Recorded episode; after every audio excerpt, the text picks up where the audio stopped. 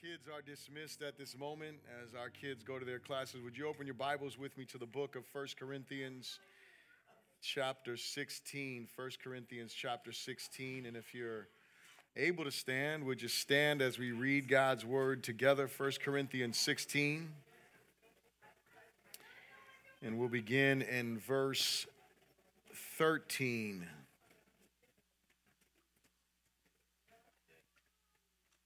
1 Corinthians chapter 16 and verse 13.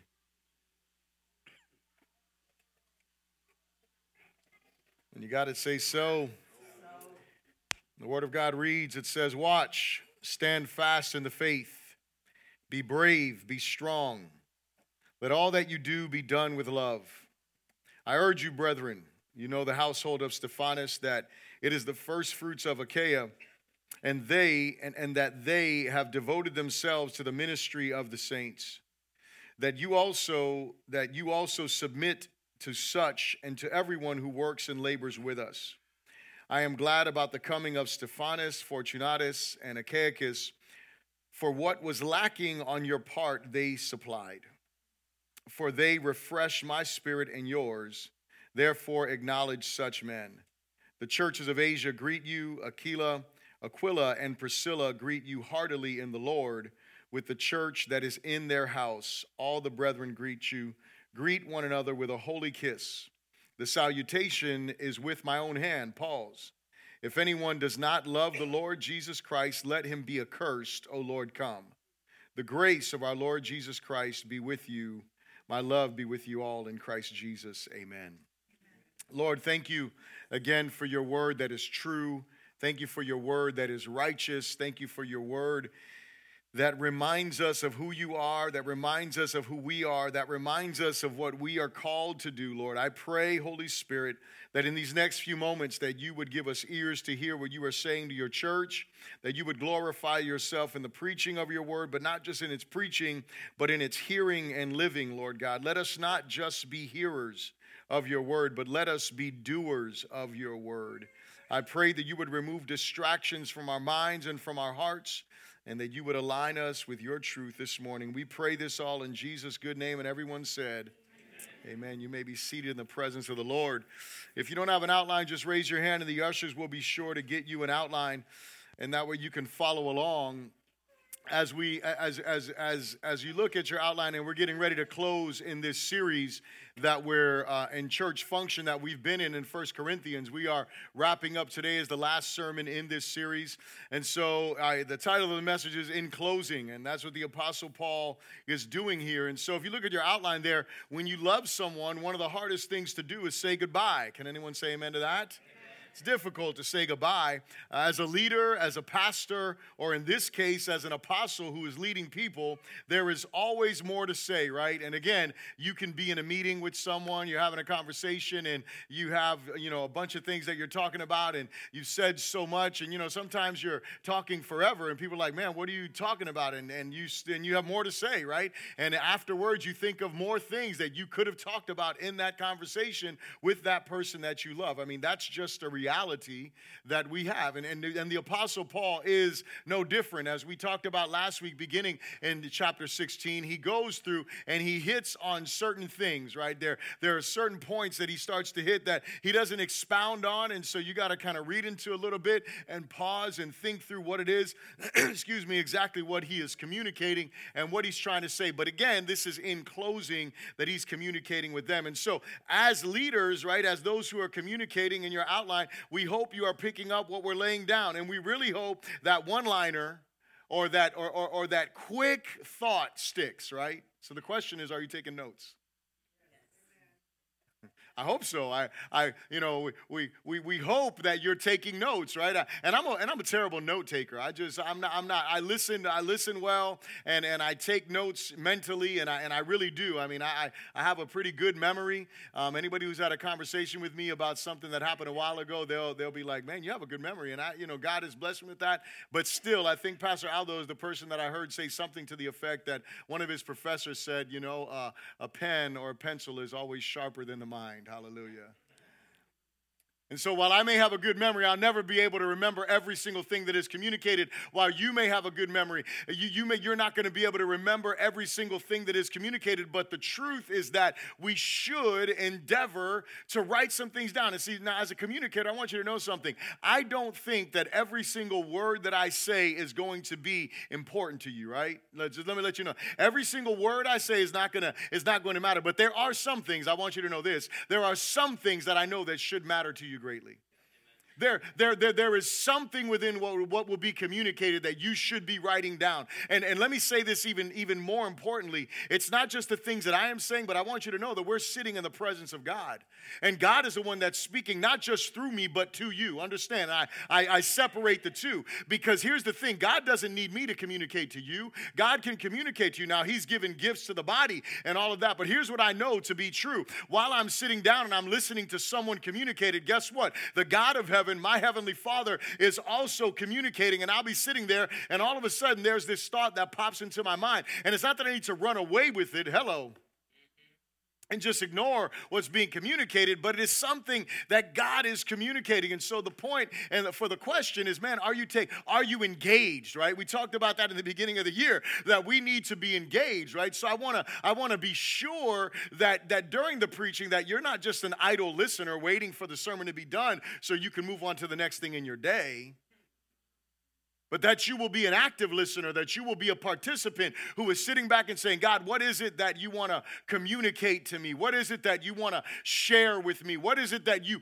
that, that you want me to take away from this message that I can live with it, that I can that I can do? What is it that I'm not doing that will be communicated today that I need to begin to do? What is it that I need to continue doing that I am doing? Right? Like, like this is what it means to be an active listener, right?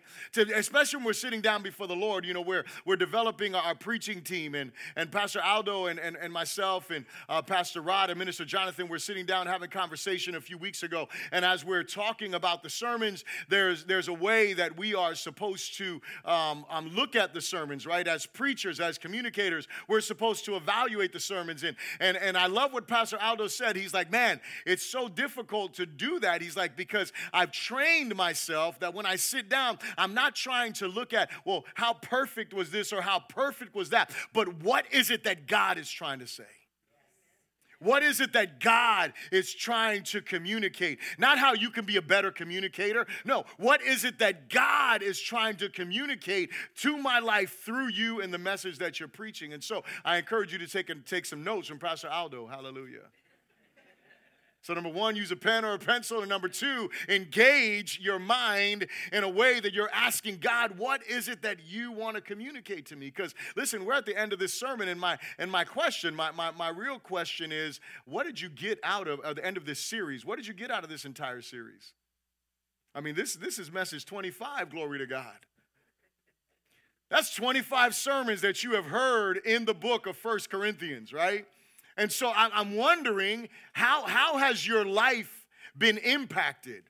How has your life changed over the last, you know, 25 sermons that you have heard while we have walked through the book of First Corinthians? Have you have you have you been repentant of some things that God has communicated throughout this? Have you has your faith been challenged and have you responded to the challenge or or, or have you just thought, well, man, I, what's the next series?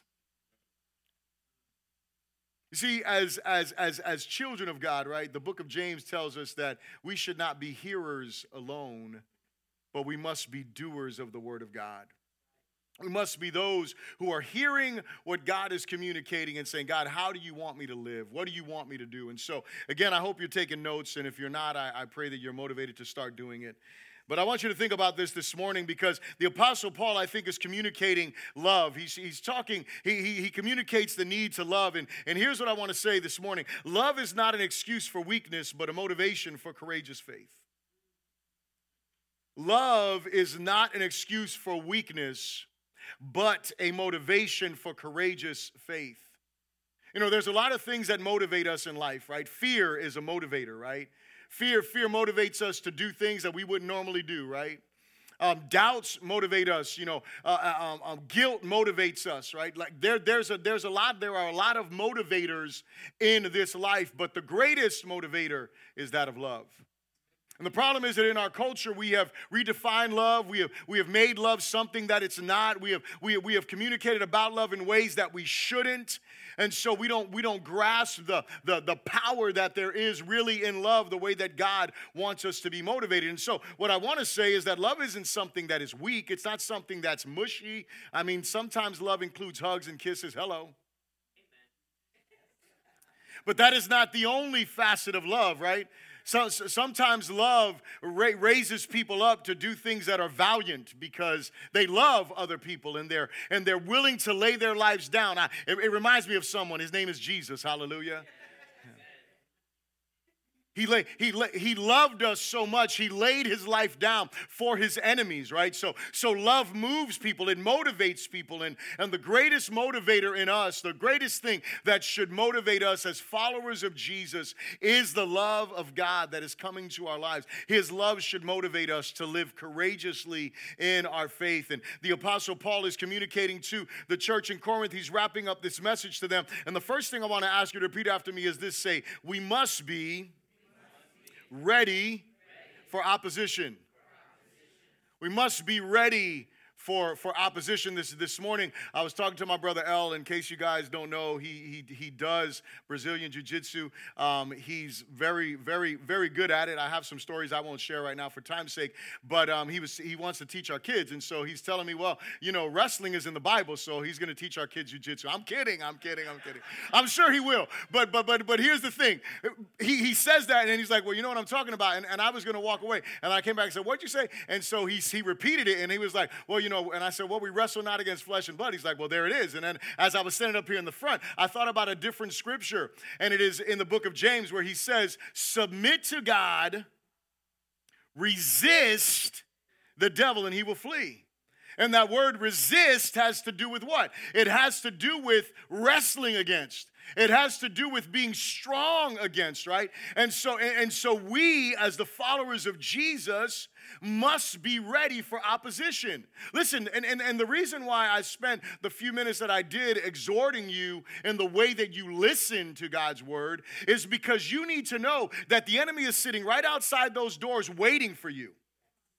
And, and, and he wants to be sure that you don't connect what you heard Sunday morning to the, to the way you're going to live beyond here.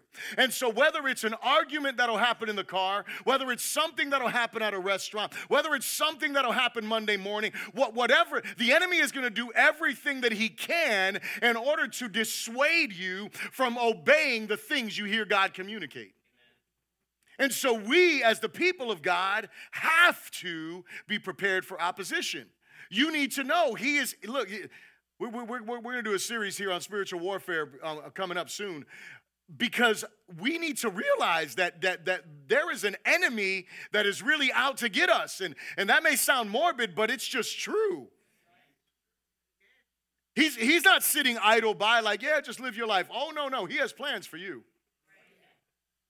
He has plans for your family, He has plans for your future. The same way that God has plans for you, so does the enemy. And so, as the Apostle Paul is wrapping up his message to the church in Corinth, he communicates with them. And so, as most of you know, my daughter Alexis, she left to South Africa for a month. Last week we prayed for her. And as she was leaving, you know, as a dad, you know, I'm thinking about her, and so my neighbor, he's he is the one who is who is also uh, the professor, one of the professors that teaches the class, and he's the one that told me about the class, and so you know, I was going to go over there and, and meet up with him and have a conversation with him before they left, but I chose to just send him a message. I figured that was the better thing to do, so I sent him this message, and uh, you know, I, I said, Dr. Callahan. We're so excited that our impromptu conversation panned out to our daughter being on this trip with you. I want to reach out and just say, my daughter is 21, but this is her first time leaving us, literally. Please look out for our baby girl. Not being with her, I can only trust the Lord and the only responsible male I know to protect her as I would. I'm sure you understand. Thank you in advance. I'm praying for you in the trip.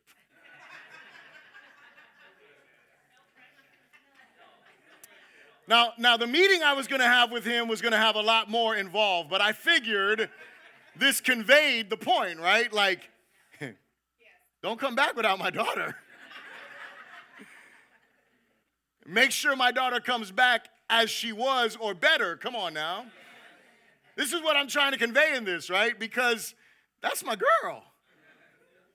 And I and I know, right? I, I know what what I what I would do. I, I know I know that I'm not coming home if she ain't coming home. Right? I know, I know how I'm going to protect her with my life, right? As because I see here. What is the what is the point of me sharing this, right? The point is I'm not ignorant of the world in which we live. I, I wholeheartedly I understand the vulnerability we each have to evil, especially when we are unexpecting. The, mo- the most vulnerable we are is, is when the enemy can get us to believe, oh, he's not really interested in you. He's, he, he doesn't, he's, he's not real, right? Like, I mean, that, that, that's like the greatest lie that the enemy has tried to convey through, I mean, just to get people to believe that there's no such thing. The devil, oh, that, that, that's just fairy tale stuff. See, the, the, the apostle paul saw the same in, in this church. He loved them. They, they were like they were his children right? That, that's how pastors look at the, the people that they shepherd like their children. No matter if you're older than me younger than me that's how i see you right in, in, in a sense I may, I may respect you as my elder which i which i do but but nonetheless i still i still have that that that responsibility towards you and the same thing is the apostle paul he has this same heart toward those that he's leading. And so, what does he tell them? He starts off, and the first word that he says here in verse 13, he says, Watch. Say, Watch. Watch. watch. What is he what is he talking about? Well, there's two things in the scriptures that we are commanded to watch for, to be watchful for. The first one is the coming of the Lord. So so Jesus communicates that his people should be watchful. The Apostle Paul is reiterating these words, and we'll see the Apostle Peter confirms these words about being watchful. But the first thing that we are supposed to be watchful for from the time of the resurrection of Jesus is we are supposed to be watchful for the coming of the Lord. What did he say in the book of Revelation, chapter 16 and verse 5? Look at what it says. It says, Behold, I am coming as a thief. Why, why, why does he use that terminology? Are you, are, you, are you ready for the thief that's coming? You might think you are. But a thief that is worth his weight in whatever, right, he is going to catch you by surprise. And so the point is, Jesus is saying, I'm coming like a thief. I'm coming when people are not ready.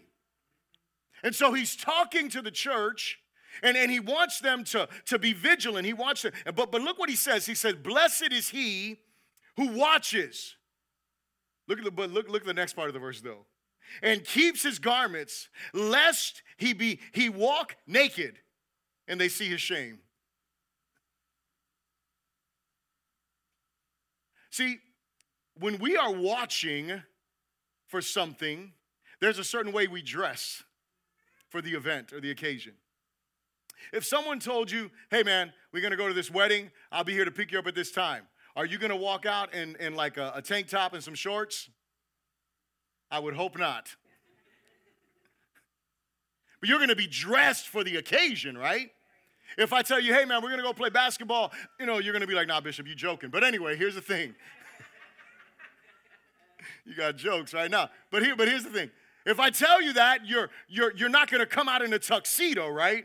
You're gonna you're gonna put on shorts and probably a tank top, right? Some steam. You're gonna you're you're, you're gonna be, but you're you're watching you're waiting. If I told you, hey, I'm gonna be here at four o'clock, then you're gonna start. I mean, I don't know about you. I know me. When someone says they're gonna be at my house at a certain time, about five minutes till I start looking out the window, I'm paying attention, I'm seeing, okay, they're gonna be here. Because what? Because I wanna walk out the door, I wanna meet them. I don't wanna have them waiting out there in the car. I don't want them to have to beep at me. That's just me, right? I hope that you, you know, do the same thing, right? But nonetheless, we start paying, and we're ready for the occasion. Well, here's the same thing Jesus is talking about when you're watchful. What happens when you're watchful? When you are watchful, there is a certain way. When, he, when he's speaking about you keeping your garments, you know what he's talking about? He's talking about live righteously.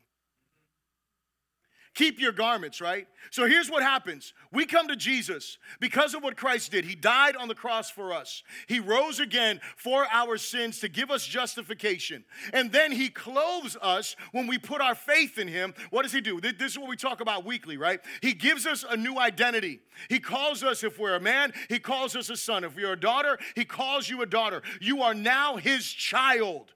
And he takes you from being his enemy to being his friend. He clothes you in the right garments for the event. What event? His coming. But here's what he says keep your garments. Follower of Jesus, it's not just about a one and done prayer that you prayed one day and put your faith in Jesus and now everything is going to be okay. No, no, no, my friends. He warns you of being naked and ashamed. He's, one, he's saying if you're watching, you're living righteously. A person who is watching is living a certain way, is living with expectation.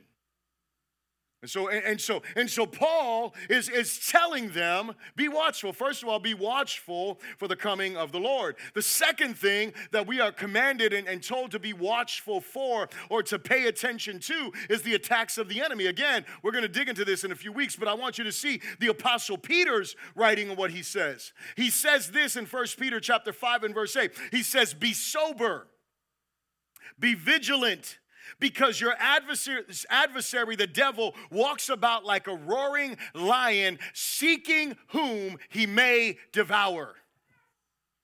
Does the enemy have a plan for you?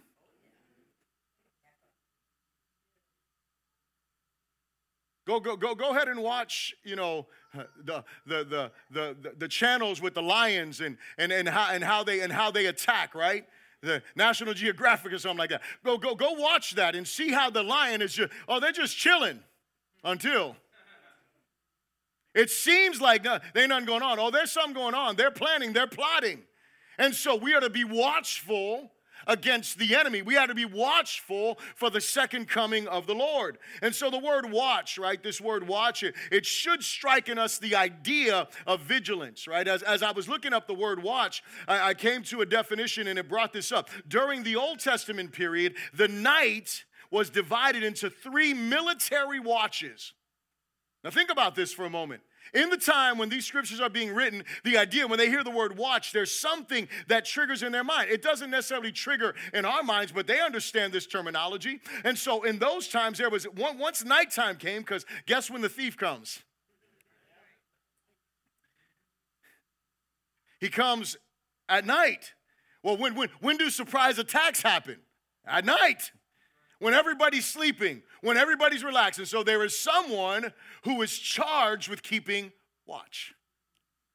Someone who is charged. And so they had, at that, at that time, they had three watches. The Romans changed it to four watches. But nonetheless, there were certain watches of the night. And so, church, that means that you and I should be thinking in these military terms. What does the Apostle Peter say in 1 Thessalonians 5 6? He says, Therefore, let us not sleep as others do. Let us not sleep as others do, but let us be watch, let, let us watch and let us be sober. I like the way he does that, right? He puts there, let us watch and let us be sober. Right? So you think about it, right? At night, like you're chilling, you know, you've had a long day, and what do you want to do? Anyway, you want to rest, right? And what some people want to do, right, is they want to they want to have some extra relaxation assistance. Hallelujah. And so, and, so we, we, we have some libations that, that make us really relax, right? And so, and, and so we're not sober. When you're, when you're not sober, when, you, when you've been extra relaxed, you're not paying attention the same way that you would normally pay attention. Come on now. You're not, you're not noticing things that are going on around. You're not seeing stuff that's happening, right? And, and, and, so, and, and so, again, we can, I want you to understand this. We can be intoxicated by more things than alcohol. This isn't, this isn't a charge just against alcoholism. This is a charge about being drunk in emotion. Being, being overwhelmed by anger. Be sober. Don't, don't, don't allow your emotions to get the best of you. You need, you need to be on watch. You need to recognize when, the, listen, when those triggers are happening, guess what you need to know you're dealing with? You're dealing with an enemy. Hello who wants you to do what? To be angry and sin, while God says, be angry and sin not. This, this, this is what the enemy wants from us. He wants us not to be watching, not to be sober, not, not to have our faculties in order. And so, what, what, what Paul tells us is that we are to watch, that we are to be vigilant, that we are to be paying attention, that we shouldn't be sleeping like other people do. The second thing the Apostle Paul tells us here is he says, Stand fast in the faith. What does he mean by stand fast in the faith? I won't go into that a couple of weeks ago in 1 Corinthians 15. We talked about standing fast in the faith. We talked about standing fast, standing firm in the gospel. Aaron came up, he, he showed us how to stand firm, right? He showed us how to resist. So we understand what that is. But what does it mean? It means to stand fast, it means keep your footing. Don't get tripped up by the things of this world. Know who God is. Know what Jesus did. Know who you are. This is what Christianity, mature Christianity, looks like. It's a person who is standing fast in the faith. But, but see, you can't, you can't watch if you're not standing fast, right? So, so we're watching as we're, we're seeking God, right? Okay. And then the, the, the, next one he says, in my version, it says, be brave. In some of your versions, it might say, act like men. It just depends on which one you're reading. The King James says, quit like men.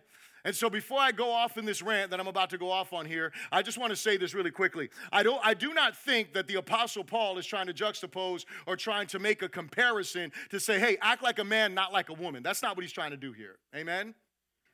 I didn't get enough amens. He's, he's not trying to make a point like, like, like women are not brave, right? Like, that's not it. Any, any mama bears in the house? I'm sure I, I know a couple of y'all, hallelujah, right? It, it, it, doesn't matter what, what's, what, what, what's facing or coming against your child, you're going to step up, right? It, it does like that, that's it's, it's, not, it's not a thing of, of, of, of man or woman in this sense that the Apostle Paul is trying to write. Nonetheless, he does use a, a masculine term here and tells him to act like men. Now, I think that this brings us back to 1 Corinthians 13, where the Apostle says, When I was a child, I thought like a child, but now that I'm a man, I think like a man, right? So I, I think that that's the, the, the right context for what he's trying to communicate. Nonetheless, let me go off on my rant now, real quick. So here's the thing. We hear a lot, a lot about toxic masculinity, of which there is plenty. I don't deny that there is some toxic masculinity out there. However, we don't hear enough about biblical masculinity. And, and, this is important to us as, as men in the church because we are called to be men there. And, and this, in this particular context, as we're looking at this, the church as a whole, now listen, should be marked by courage, which in this context is a masculine trait. He's pointing this out. We should be marked by courage. Biblical men stand up for what is right, stand against what is wrong. They use their strength to build, not destroy. I didn't write this there, but unless it's to destroy evil. Hello. Because what you want is you want strong, godly men who are willing to stand up against the evils of our day. Are you here? I, listen, I, I, I want, I, I, pray that every man in core faith, that every man that ever becomes part of this church understands their, that, that, that it's a good thing to be a man, and especially a man of God. Hello.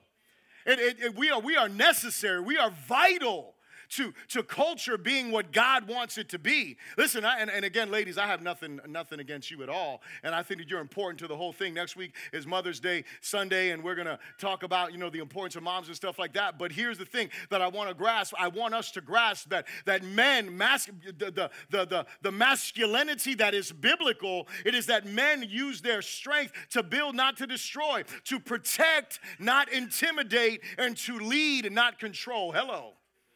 See, see, this is biblical masculinity. This is what we are called to do. And so, man, listen, we're, we're called to lead. Don't, don't let the culture silence you because here's the thing that I want you to understand is that when they're talking about this toxic masculinity, they just put everything under one umbrella, the wrong one. Hello. It's not, not, not, not every single thing that there's some things that, that, that they just look rough to people, and it's okay. God created you to be rough. Hello. Amen, my brothers. God created you to be strong. Now you got to know how to be strong and you got to know when to be tender, right? You got to you got to know when to be tough, you got to know when to be tender. You got to know the right context, you got to know the right situations. You've got to know the right circumstances, right? Like like we as men have to understand that, but we need men who are not afraid to be men. And ladies, you should be praying for these kind of men. Hello. If you're raising them up, you should be raising up these kind of men, right? You should be, you, you, you should be instructing them that, that they don't need to be, they don't need to be soft. Hello? Hmm. That's my mom laughing like that. she raised four boys. She did a good job, praise the Lord. you can give her a hand, praise God.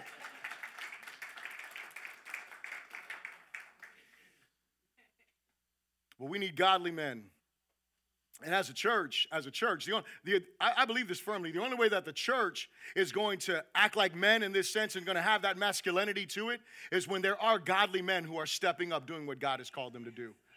Godly men who are seeking God the way that we should be. And so uh, the, the, the fourth thing that he says here is he says, be strong.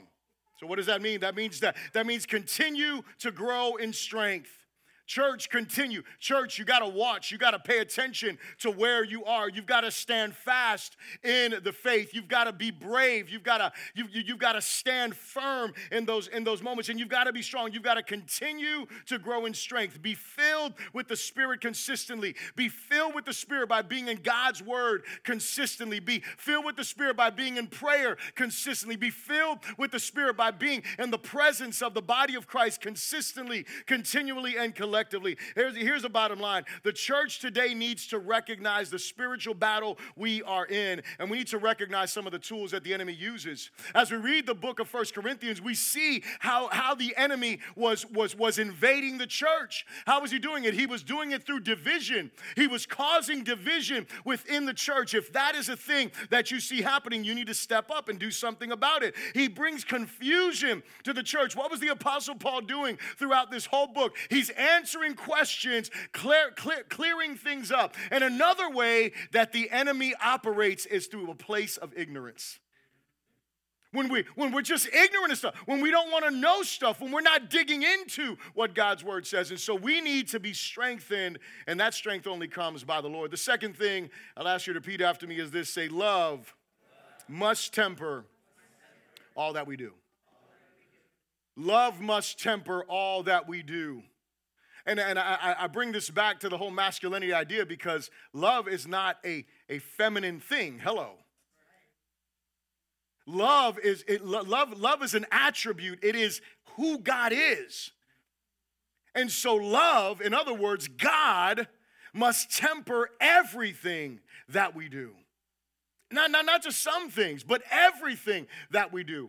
All, all, of our attitudes, everything that we communicate. And so look at what the Apostle Paul says again here, verse 14. He says, Let all that you do be done with love. Here's the thing, church. The most distinguishing characteristic that the church of Jesus Christ must possess and convey is that of love. I had this thought. If God is love, how can his people be his people if love is not clearly expressed through them?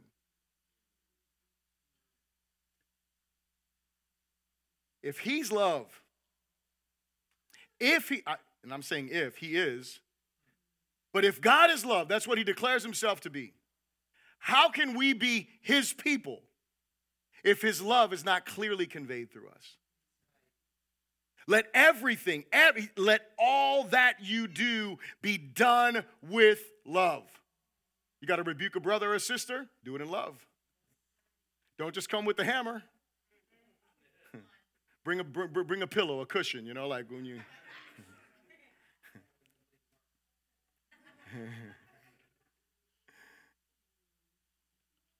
whatever, whatever you do, everything you do should be done in love. All that you do, the sacrifices you make, the service you give to others. Because remember, 1 Corinthians 13 teaches us that you can do all kind of stuff that seems like it's for love and it's empty of love. Right? That, that, that's what he says, right? I, I can speak in tongues and of angels, and if there's no love, right, he's like, it's just, it's just a bunch of noise, right? He talks about giving his body to be sacrificed, and if there is no love, right? He talks about doing all of these things. And so we can do stuff that looks like love, and it's not really love. And so again, love must temper everything that we do. He goes on to say this. He says, "I urge you, brethren." So now, so so he says these things, and then and then as I read this, right, I see him. He's giving an urgent charge to them. He's, he's letting them know something. He's saying, I urge you, right? Like, like, like, like I want to compel you to this. Brethren, you know the household of Stephanas, that it is the first fruits of Achaia, and that they have devoted themselves to the ministry of the saints. I'll pause for a moment because I want you to notice the household of Stephanas is of note. Did you notice what I just said and what I just read? It wasn't Stephanas that was of note. It was the household of Stephanas that was of note. I believe this because of this man who's leading his family faithfully, the household is known. Amen? The household is being led, just like Joshua. As for me and my house, we will serve the Lord, right? So this is what leadership is. But my point is this is that he wasn't called to, to, to honor by himself. He wasn't called to serve in the kingdom by himself. He was called with the body, right? The, he, he was called with his whole family to lead. And so what we should be doing, church, come on now, is we listen, don't don't pawn off service to who you think is most spiritual. Hello. Because in some cases it's like Mama Bear, she's the she's the spiritual one. So you go ahead and you go pray. You go ahead and you go do this. You go ahead and do all the spiritual stuff. No, no, no. That's not how it's supposed to be. Or or the other side, you may have the husband, he's spiritual. So you go do all the spiritual stuff. No, we are called as families to be given to the service of the Lord. This is what God's intention is is that not just individuals, we know this as a church, as a body, but as families that we would give ourselves to the service of the Lord. And so again, I encourage you look at that. It's it's worthy it's worthy of looking at. He says to um, that they that they have given themselves to the ministry of the saints. And what does he say to do for them? Verse 16, he says that you also submit to such and to everyone who works and labors with us. And so, what is he saying? He's saying you should give yourself in submission to them, recognize them, align yourself with them. Verse 17 I am glad about the coming of Stephanas, Fortunatus, and Achaicus for what was lacking on your part, they supplied. And so that sounds like a negative, right? Like what was lacking, they supplied. But, but simply what, what Paul is saying is, is, is the, the void in my heart that, that was you because I wasn't with you, when they came, they filled it. When they when they came, and even though even though they came and they were asking me all these questions that was like making me pull out my hair because I can't believe this church is going nuts like this. Hello. You wonder why I'm bald? I'm just that's that's really it's it's not hereditary. And I'm just I kid, I kid. It is hereditary. But anyway, anyway, anyway, I got, I got a double portion from my dad, my grandpa, whatever. Anyway, let's we'll talk about that another day. Hmm, no, we won't. But but but all that said, he's he's saying they they supplied something that he was lacking. And, they, and he refreshed not only him, but he also refreshed them. Verse 18 they refresh my spirit and yours, therefore acknowledge such men. Such people Acknowledge them. Acknowledge such people. Acknowledge those who have, who have given themselves to the work of the Lord. So Stephanas and his household were of note. They were first fruits in that region, meaning that they were probably one of the first families, is not the first family to be saved. I believe the Apostle Paul says earlier in the book that he baptized Stephanas. Um, they, they, they had given themselves to the service of the Lord, and with their companions, Fortunatus and Achaicus, they filled the void that the church had in Paul's heart. They refreshed Paul and Corinth because remember, these words were not just words of rebuke, these are also words of encouragement that are coming to them from the Apostle Paul. The point, what's the point in, in, in pointing these people out in, in, in the context of love? I think the point is this is they exemplified love in action. See, when you when you really love God, when you when you have really come to know what Jesus has done for you, you know what you do? You start to serve him. You give yourself to the service of the people of God. Because what? Because you know that in that you are loving, you are honoring, you are glorifying God. And so again, it shows in that. And then this, this is a beautiful thing. When, when, when, when love really operates in our hearts, you know what we do? We honor one another. We, we honor one another. We, not, not just because of titles and positions, but because we're brothers and sisters. Now, in this case, he's talking about honoring them in a special way and, and, and, and, submitting to them, but nonetheless, we have to have this idea, this understanding. So, we're talking about love. So, the Apostle Peter, now we're going to look at another verse here because I want you to see the Apostle Peter. The Apostle Peter gives us some clarity as to why we must love or why we must do all things in love. Look what the Apostle Peter says in 1 Peter chapter 1, I mean, 1 Peter chapter 4, verse 7 through 8. He says, But the end of all things is at hand. Now, think about this. This is written almost 2,000 years ago. And he is saying the end of all things is at hand. Why? Because from the time that Jesus rose, they were living in the end times. From that moment. So every generation thought they were going to see the coming of Jesus. It looked that bad. Every generation now is look, I, I am thinking, man, he's coming, he's got to come this time. Hello. These people done lost their minds, like there's, you know. But none, but but but nonetheless, right? I could be wrong, but but here's the thing the Apostle Peter says, the end of all things is at hand. So, what does this mean? If we believe that we are living toward the end of all things, then what, what should we be doing? Therefore, be serious and watchful in your prayers. So, be serious, be watchful in your prayers. So, we talked about being a watchman, right? Being watchful. So, where do we do that? We do that in prayer as well. That's where we are able to watch. But what does he go on and say?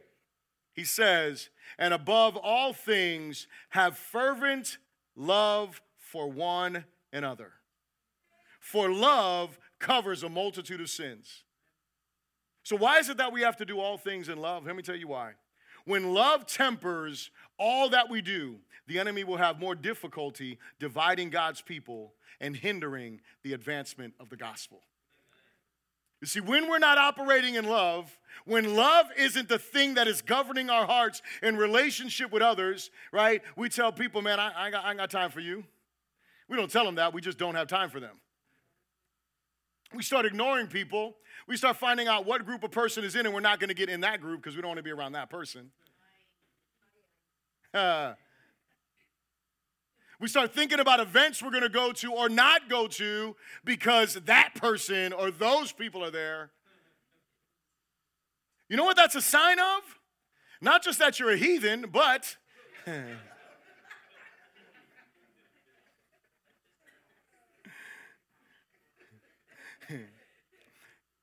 it is a sign that you're not operating in love. because something else is governing your decisions. It's not love, it's offense, it's frustration. Whatever it is, something else is determining what you're doing. But here's what I want you to get it's not about the group that you're not going to be part of, it's not about the event that you're not going to participate in.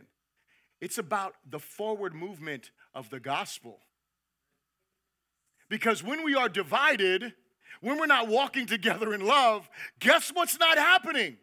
We're not advancing the kingdom. We're so, we're so busy trying to ignore such and such, we forgot about the other people that are there that need the gospel. We forgot about the other people that are present that need to see the love of God in action between us, which brings me to my last point. Say this with me we must be growing, must be growing. in love. So, not just that all things should be done in love, but we must be growing in love. Verse 19, he says this The churches of Asia greet you. Aquila and Priscilla greet you heartily in the Lord with the church that is in their house. You see this picture? You, I mean, do you see this picture? Think about this. How, I mean, we, we and, and I can say this for us we're, we're, we are not sitting here writing letters to other churches heartily, right? Like thinking, like, man, we really are thinking about this other church in such a positive way. Not that we're necessarily thinking negative, but we just don't think about each other like that. So the first thing we see is a completely different picture of what the church looks like. These are people who are in another place, in another city, and they're and they're actually thinking affectionately about this other part of the church and they're sending them greetings coming from them. In verse 20, he says, All the brethren greet you. Greet one another with a holy kiss. Hallelujah. For Hispanic people, that seems pretty easy, right? That's what we do. This isn't, this isn't limited to Hispanics. Hello. This wasn't even written to Hispanics or by Hispanics, right? This was written to, to Gentiles, to, to pagans. Uh, you know, I mean, uh, it's written to the church, obviously, right?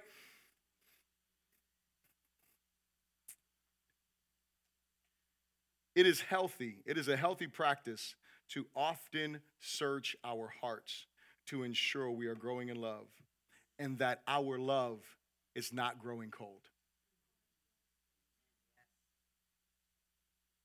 Let me say it again. It is a healthy practice to often search our hearts to ensure we are growing in love and that our love is not growing cold. What did Jesus say in Matthew chapter 24 when he's speaking about the end times? He says, Sin will abound, and the love of many will grow cold. we as followers of Jesus should read those words and be like, yo, I got to check my heart. I, I, need to make sure that my love is not growing cold, but that I am actually growing in love. That I'm growing in my care and my concern for others. See, think, think about this. In the book of Revelation, when the apostle John eh, or when Jesus is speaking to the apostle John regarding the church of Ephesus. What he talks to them about walking away from their first love. Now, if you look at the church of Ephesus, they were a church that was doctrinally sound. They would rebuke a false apostle without any thought to it. I mean, they knew all of the creeds, uh, you know, I, and again, I'm exaggerating the point, but they, they, they knew, I mean, they were solid. And yet, Jesus rebukes them and tells them that you have fallen, you have left your first love. But then he tells them to go back to their first works. So, what does that tell me that we can do? How do we measure our love? Well, one thing that we can do in measuring our love is we can see that our love for others is directly connected to our work. So then, we, we can measure our growth by are we declining in our love? Are we growing in our love? By looking at our devotion to the people of God. Are you hearing me? We, we, we measure. Are, are we growing? In, or, or, and I mean, think about this. Do we, do we feel an active love toward others? Do we feel an act of love towards others? Are we greeting each other with a holy kiss? I, I didn't hear that. I, I'm sorry, I missed that. No. Okay, well, there it is. Let's all repent right now. He's speaking for us, so apparently we. But here, but here, here, here's. Here's the thing are we, are we growing in our love one for the other? See, see, when he says here, greet each other with a holy kiss, I want you to think about this for a moment because the practical application is, is, is not just the actual thing, right? It's not just walking in, right? Customarily, you know, they, they, would, they, they, would, they would kiss each other on the cheek and stuff like that, right? Like that, that was a customary thing for us as Hispanics, right? Like, you know, for, the, for those who are Hispanic in the room, that's a natural thing. For others, it, it may be a little bit different. I'm not 100% sure. Every culture is different, right? But, but, but it wasn't about, it wasn't about the act of just kissing someone on the cheek. Did you feel like kissing them? Did, did you want to see them? Right, my mom, she walked in here. I was greeting everybody, breaking a chair over here. I was, it was, it was, it was an intense moment, right? And then I didn't notice her walk in, and then she's like, "Well, hello, my son," right? My mother's great at greeting, you know. Um, but the point is, she wants to greet. She wants to greet me, right? She's not like trying to go sit over there so she don't have to see me. Hello, right? And so, and, and so when we're talking about growing in love, man, do you see your brothers and sisters? Man, I want to see them. Like I'm looking forward to seeing them. Like, like I want, like, can I serve them in some way? Or do I come late and leave early? I don't, I, I, don't engage in anything outside of Sunday morning time. We sing together, we hear the word together, we do communion together, and then we're out.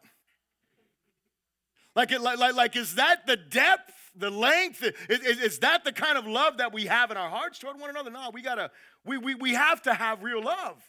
Greet each other with a holy kiss. And, and, and if you don't feel compelled, if you don't feel that love for your brothers and sisters, man, you got to check your heart, man. Am I growing in love? And so the Apostle Paul goes on and he says, verse 21, the, sal- the, the salutation with my own hand, Paul's. And so what he's doing is he's, he's letting them know, like he does in most of his letters, he makes sure, because in those times, a lot of these guys, they would write through like secretaries, basically. They would dictate a letter to someone, and then they would write, especially the Apostle Paul. Uh, you know, they believe that he, you know, he had issues with his eyes and stuff like that, and so he wasn't able to, to write like he would want to. So here's the thing. There was a lot of forgeries in those times. So people would write letters saying, hey, this is in the, in the name of so-and-so, and then come to find out, nope, that's not from me. And so the Apostle Paul is writing his own signature, making sure they know this is me that is sending this letter to you guys. But he goes on and he says this He says, If anyone, look at these words. If anyone does not love the Lord Jesus Christ, let him be accursed, O Lord, come. So he closes and makes, th- th- y'all, y'all realize this is part of his like closing signature, right? so you, so you know, like when you sign a letter, right? You sign a letter of love, and then you sign your name, right? And then you have like PSS, PS, PS, all that, right? So this is like his PS. Hello. So it's like you know, the Apostle Paul signed PS. If anyone doesn't love the Lord Jesus Christ, let him be accursed. Oh Lord, come. And then PSS. The grace of the Lord be with you, and my love be with you also. But see, the, the, the, the, second, the, the PSS is all good. Like, yes, the grace of the Lord be with us. Yes, the love of Christ be with us. No. Anyone who does not love the Lord Jesus Christ, let him be accursed. Oh, Lord, come. This sounds weird, right? Sounds like a weird placement, but again, that's that one liner that's like trying to get your attention because not everybody in the church loves Jesus. Some people are there to be a problem. Some people are planted by the enemy. Come on now.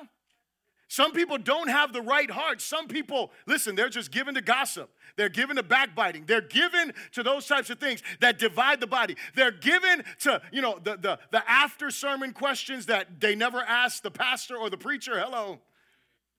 But they catch you and ask you about them. Hey, what did you think about this? And it's never because it really challenged me, it's because I really think that he was wrong and, and I just need someone to affirm this. That doesn't happen here.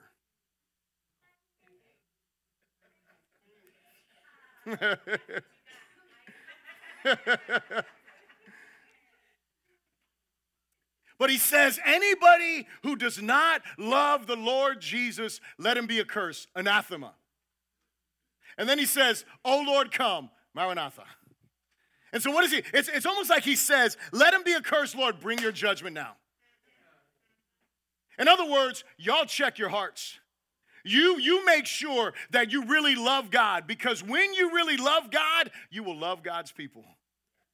When you really love God, you will not try to hurt, you will try to unite. You won't try to, to divide and discourage, you'll try to build faith. And so we got to make sure, we got to check our hearts, man. Am I, is, is my love for God real? Is my love for God genuine? Because if it's not, there's judgment coming. See, here's the thing, and I love this as his PSS. The grace of the Lord Jesus Christ be with you. My love be with you all in Christ Jesus. No one, no, no man, I'm getting ready to close right now.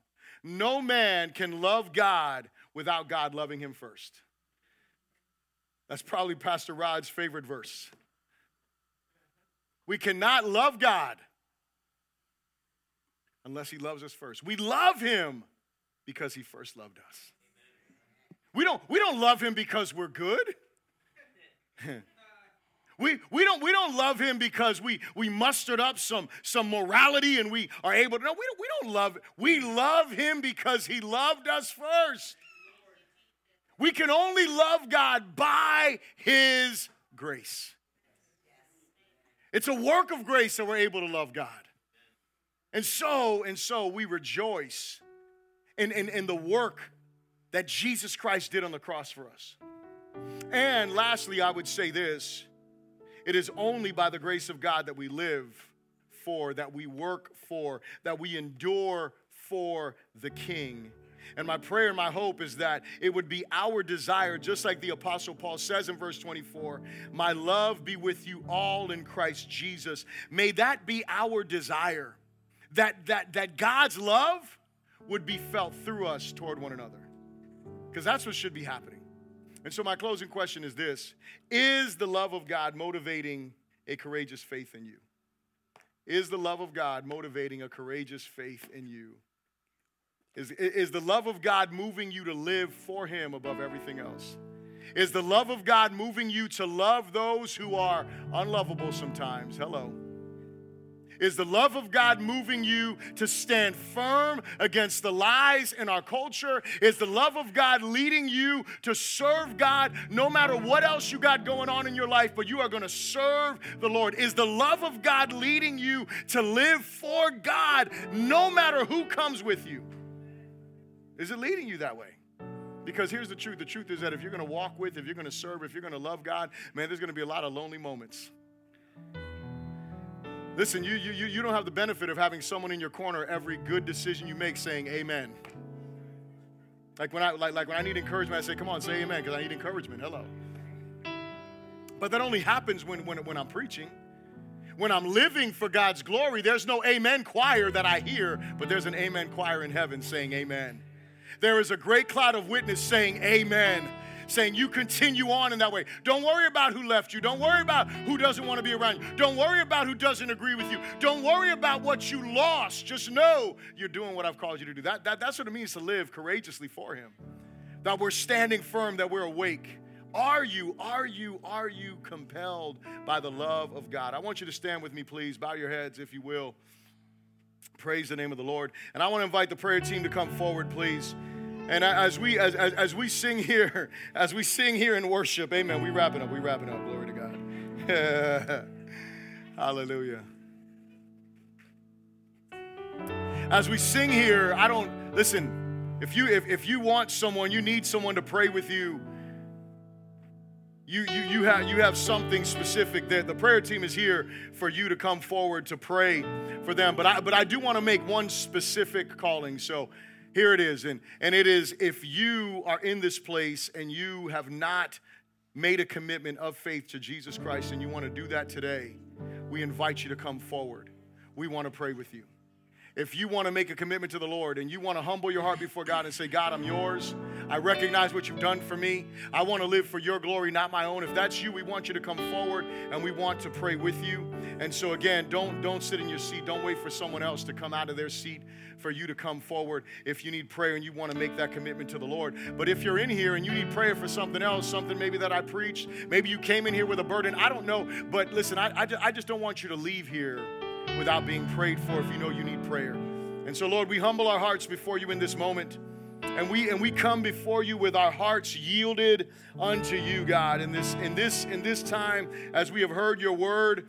Lord, we pray, Holy Spirit, that you would direct our hearts, that you would direct our minds, that you would lead us to bring you glory and honor in all that we do.